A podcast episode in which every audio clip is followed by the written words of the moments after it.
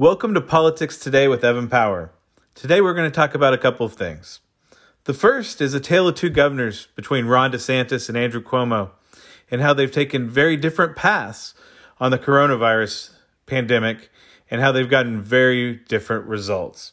Next, we're going to talk about Nancy Pelosi's three trillion dollars wish list and the coronavirus relief package she passed late last week in the House. Lastly, we're going to talk about where the pandemic goes from here. We're getting results around the world of antibody tests that show very interesting results. And now some judges are ruling against governors and forcing them to open their economies.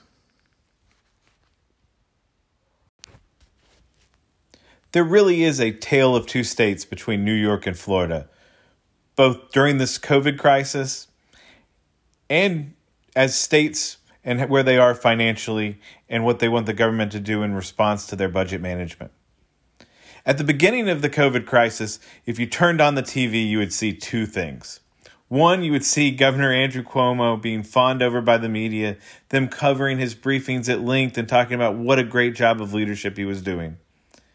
At the same time, the media was bashing Governor DeSantis. They were making fun of the fact that our beaches were still open, that we hadn't put our state in a hard lockdown or shelter in place, and that he and insinuated that he was going to kill people. But the results that have come from these two states are radically different. In New York, you have a very high death toll. And in Florida, you have a state that has survived the crisis pretty well. And especially in areas with vulnerable populations like nursing homes, Florida had one-seventh of the nursing home deaths that they had in New York. And I think this goes to the leadership of the two governors and a tale of two different strategies. In New York, Governor Cuomo ordered nursing homes to take patients in that were recovering COVID patients that ended up spreading the virus into those nursing homes and raised their death toll. On the other hand, Governor DeSantis in Florida cut off visits from visitors going to nursing homes very early to prevent that asymptomatic spread that was possible by bringing people in from the outside. He did that very early and successfully. He also prevented COVID-positive patients or recovering COVID patients from going back into nursing homes, which also reduced that risk of spread. He then sent in strike teams and surveillance testing to make sure that the nursing home instances of the virus wouldn't get out of control. And as I said, the result is there's a one-seventh of the death rate in Florida as there was in New York. You won't see the media apologize to Governor DeSantis over that, of course not. Also, across the state as a whole, while New York has continued to have the shelter in place and and a high death rate and a high uh, testing rate where the positive test, New York does not have the virus under control. In Florida, where the media said that, that everyone was going to be infected because you had beaches and you had did not have a shelter in place, we've fared the virus much better. Because if people are given the responsibility, they social distance and they did things on their own without government forcing them to do it. If you look at the data from Florida, people started socially isolating on their own without the need for a shelter-in-place order because people took the personal responsibility to do what they thought was best, whether they had underlying health problems, so they wanted to be apart or wanted to take the precaution just in case. And now as we open the state, we're not seeing a surge in, in, in um, cases. So as, as we move forward, Florida is in a great place to be economically viable moving on. That's the other difference between Florida and New York. Now Governor Cuomo wants to use this crisis as a reason to get the federal government to bail him out for the poor decisions that New York has made systematically. In Florida, we have no income tax. We have a budget, a balanced budget, and we have reserves for times like this. New York, on the other hand, has an eight percent income tax, yet finds itself six point one billion dollars in debt before the virus started. Their budget, their state budget, is twice what Florida's is, and Florida has more people living in their state than New York does. So Governor Cuomo now wants the federal government to come bail him out. And he also wants to, to have the, the federal government re- repeal the SALT tax so that during tax reform, we fix the problem where some states like New York, who heavily tax their, their residents, they got a benefit for that on their taxes. Under tax reform, we got more money to, to individual Americans by, by eliminating that deduction, because people people in states should be responsible for the the economic problems they create in their own state. Now Governor Cuomo wants to repeal that also. So the federal government needs to give him all the money he needs to make his budget whole and to reward the bad decisions that they have made systematically on their own tax policies. Instead, in Florida, because of the positive things the governor did in preparing for the crisis and the positive economic situation that we have from a state that has the Republican legislature that's balanced the budget and spent wisely, we're ready to succeed economically. But now Governor Cuomo wants us to pay for the bad decisions of New York, and that's just unacceptable. We should not be bailing out New York and California and other liberal states that lock their people down, have made systematic bad decisions, and then trying to force Florida and other Republican states to pay for their mistakes. Speaking of mistakes and bailouts, that brings us to Nancy Pelosi's three trillion dollars coronavirus relief wish list.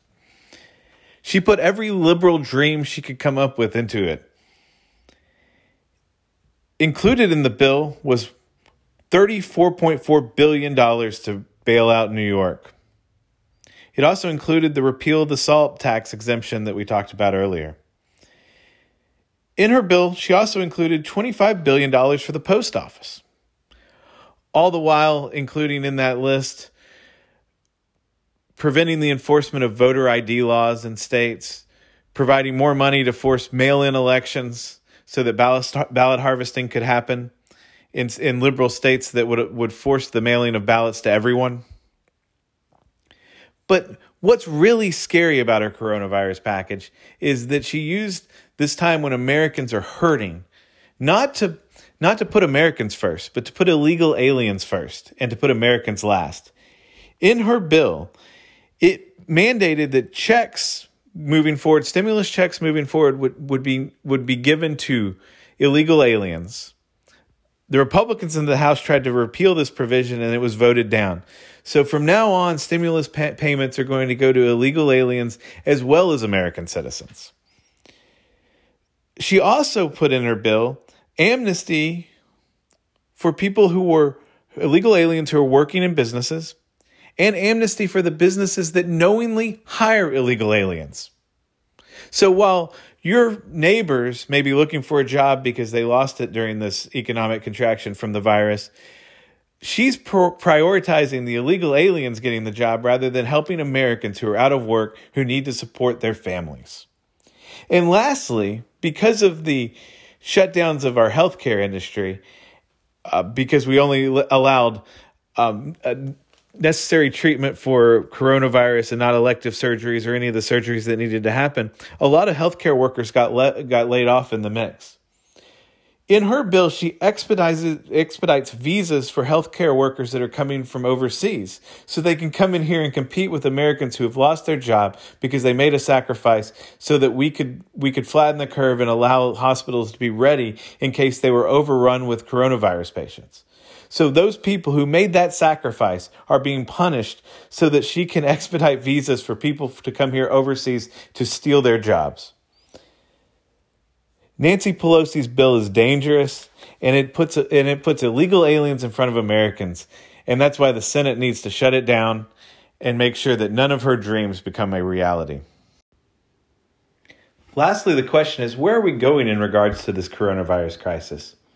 While some red states like Georgia and Florida are opening, governors like Cuomo, Whitmer, and Newsom have refused to have the idea of freedom moving forward. They fought letting people go back out and re-engaging in society. They hate the fact that the virus isn't as bad as they thought it was going to be, and so that they can give that freedom back to their citizens. So they're still enforcing lockdowns. And in Cal- in the case of Governor Newsom in California, he's talking about months more of lockdown. And in L A County, they're talking about three more months of lockdown. All of this makes no sense based on the science. We were told we needed to flatten the curve. But now that we've flattened the curve and and hospitals are not overwhelmed, now it's we have to wait for a cure or we have to wait for a virus. That was not the deal the American people agreed to. and the facts are going so hard against them that in the Nancy Pelosi Christmas gift package that we talked about just a second ago, they inserted a million dollars to study coronavirus misinformation.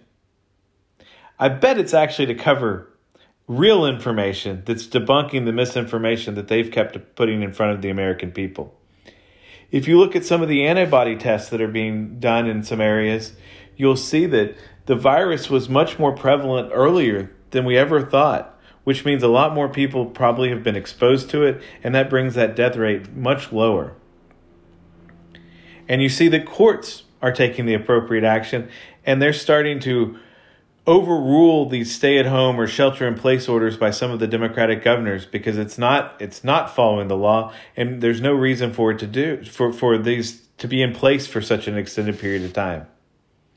What is important as we move forward is we must protect our freedoms, and we need to make sure changes are put in place so that when these situations arise, because there will be another pandemic or another national security threat, that we need to make sure that governors in New York, Michigan, and California can't force things upon the population that aren't based on facts or science or anything that would, would that anything real and tangible that impacts people, because freedoms are more important than, than a temporary crisis.